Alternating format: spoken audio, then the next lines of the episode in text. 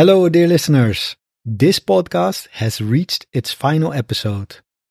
I've started a new podcast titled Build Your English, which you can find at patreon.com slash build your English. There, you can access your weekly free episode and its transcript. I hope to see you there. Hello, hello, dear listeners. You're listening to Cambridge Exam Coach, a podcast for learners of English. I'm Christian, your host. Today it's Friday, the 19th of February, and in this episode, we're going to be talking about collocations with the word pain. Why talk about pain? Well, three weeks ago, I fell and bruised my back. It was very painful. I felt acute, sharp, and severe pain.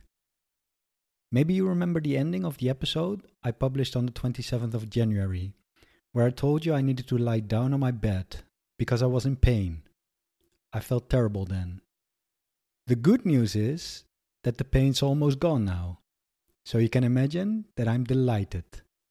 Finally, I can start my days again with an early morning run. However, in the past three weeks, I felt different kinds of pain when I tried to describe these feelings, I couldn't always come up with the right words and collocations. This inspired me to create a podcast episode about collocations with the word pain. And that's what you're listening to right now at this very moment. So, what to expect? I'm going to go through numerous collocations with the word pain, and after each one, I'll give a quick definition if it's necessary. I'll do it fairly quickly. If you want to take this more slowly, you can check the transcript on my website, cambridgeexamcoach.com, and you can look up the words individually if needed. Yeah? All right, here we go. First things first. The word pain is a noun. You can say to have pain, to feel pain, to be in pain, or a something pain and something is an adjective. So let's start with acute pain. Acute pain means strong, serious, and specific pain. It feels bad. Imagine falling on your back like I did three weeks ago. I felt acute pain. According to the Cambridge Dictionary Online, it's also sharp in quality. Which brings us to the next collocation Sharp pain.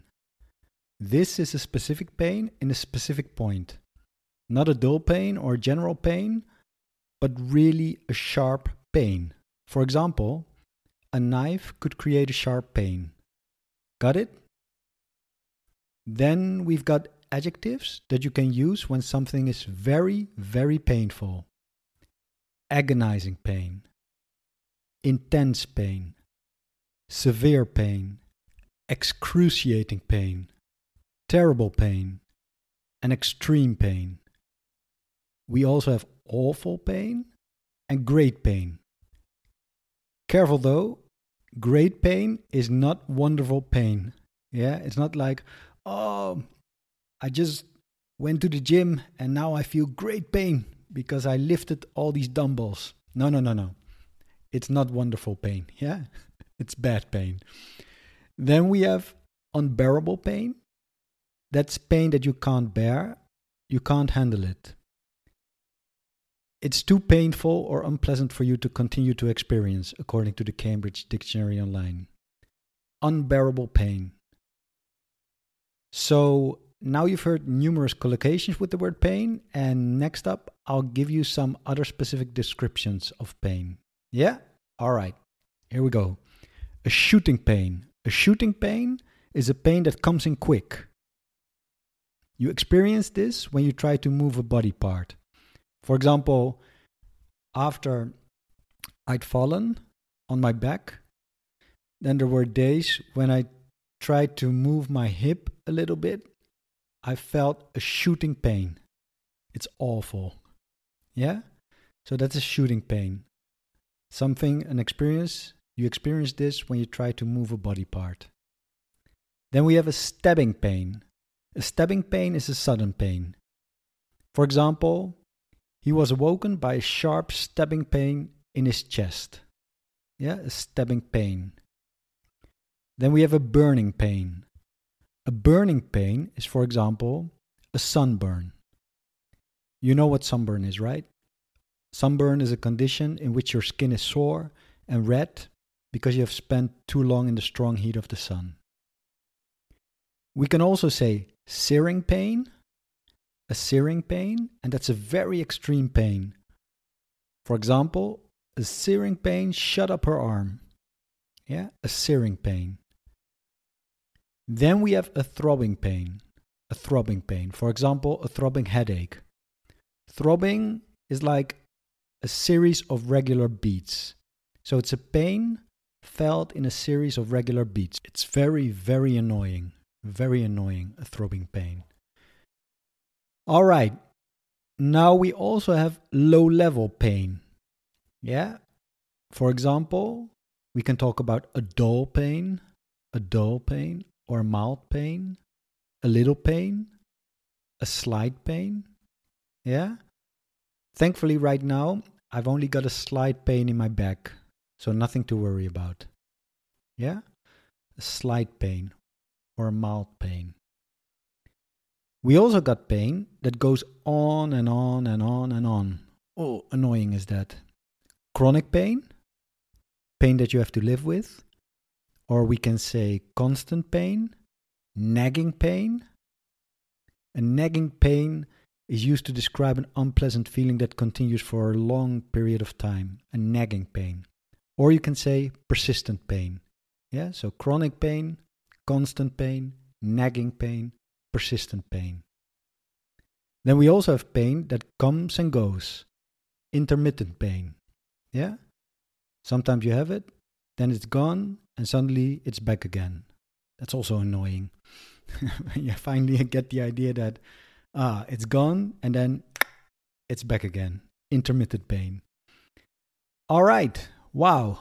That's a lot of collocations with pain, right? But there's more. We also got other types of pain, like growing pains.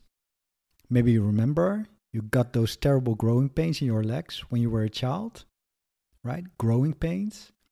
We have labor pains, or, well, women have labor pains because those are pains that a woman experiences when she's giving birth.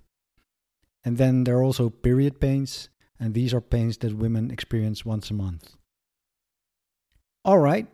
Um, that was an overview of collocation with the word pain. Again, if I went too fast, you can always listen again and pause the podcast, and you can also read the transcript on my website while listening. Repetition is necessary if you want to improve your English. And you can think, yeah, yeah, Christian, I know, I know. And then I know 95, 95% of the people who listen to this, they won't do it. but anyway, repetition, repetition, repetition. Think of it as, you know, a sport or a dancer or a musician. They also have to repeat, repeat, repeat to become great at something, right? So, repetition, just do it. Okay, what do we got? Uh, there's something else that I wanted to talk about. What is that? Um, Oh yeah, yeah, yeah, yeah. Uh, the word hurt. Yeah, let's look at the word hurt for a moment. This word can be either a verb or an adjective. So listen carefully. For example, I hurt my arm, or my arm hurts. Yeah, I had a hurt arm. Yeah. So you have to be careful because hurt can mean painful, but it can also mean injured. Now, what's the difference? You have to look at the subject of the sentence here, okay? If the subject of hurt is the injury, then it means it's painful. For example, my leg hurts. And that means my leg is painful. Got it? If the subject is a person, Hurt means an injury. For example, I hurt my leg, and that means my leg is injured. Got it? So you could say, I've hurt my leg, and now my leg hurts. Or I've hurt my arm and now my arm hurts. Yeah. Finally, we also have the word hurtful, which means causing distress to someone's feelings.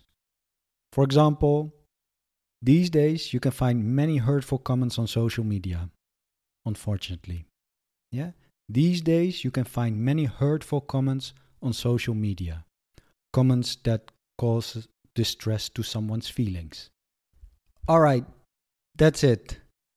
Making this episode was useful for me because now I can express much better what different pains I've had in the past three weeks.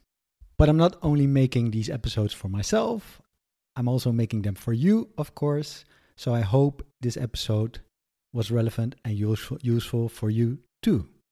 Right? Okay, so we're getting to the end of this episode. Uh, but as always, I've got one more thing. So here we go.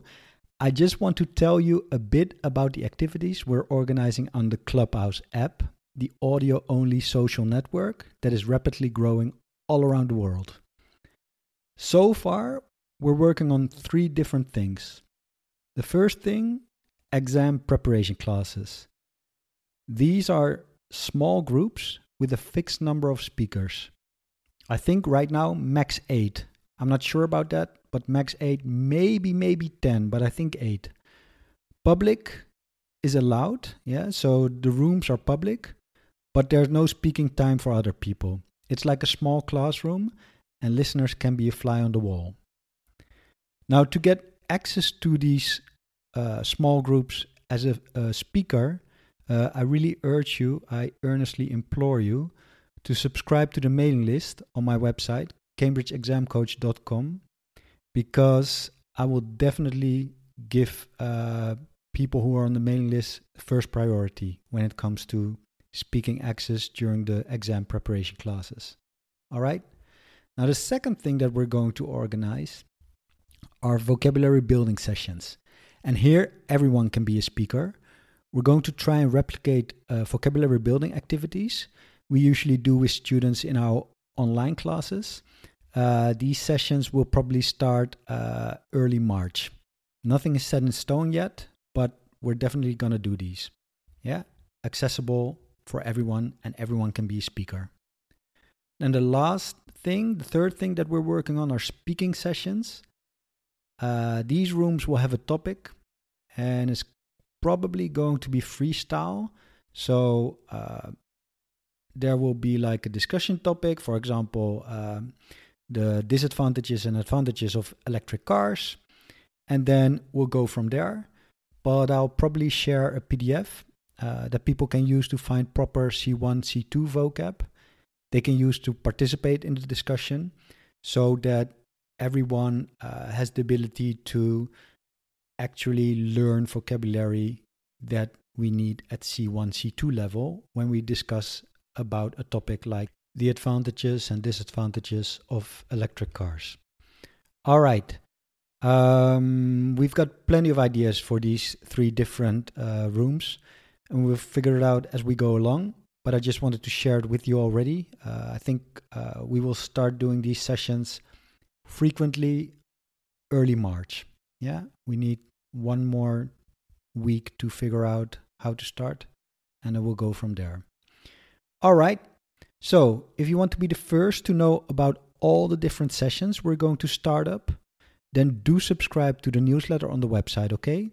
Especially if you're interested in joining our small classroom sessions, focus on C2 exam preparation. And these sessions are starting in the second week of March. Just go to cambridgeexamcoach.com and sign up so you don't miss a free opportunity to improve your English to C2 level. Okay? All right, that's a wrap. I hope this episode was relevant and useful for you, and I hope you enjoyed listening to this episode. Let me know your thoughts. It helps me to create better and better content for you in the future. So it's really useful if you send me an email or leave me a comment on the blog. Yeah? Okay, for now, I want to wish you a pleasant day or good night. And please take care of yourself and each other. All right?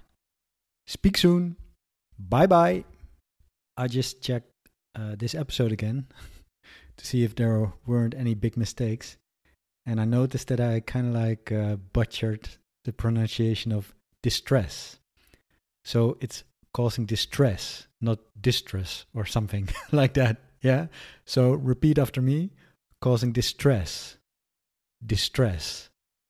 That's the correct pronunciation. Sorry about that. Distress. Oh, and one more thing. You might have heard that I have a new podcast. It's called Build Your English. Every week, from Monday to Friday, I publish 10 minute lessons that teach English in a fun and effective way. I talk about all sorts of topics, from everyday subjects like food, travel, books, and language learning, to more serious ones like history, politics, culture, and even philosophy. The episodes are spoken at a speed you can understand and come with downloadable MP3 files and PDF transcripts. So, by dedicating just 10 minutes a day to our lessons, you won't just see improvements in your English, you'll also enjoy the learning journey. I invite you to listen to an episode and see for yourself. Patreon.com slash build your English. Patreon.com slash build your English.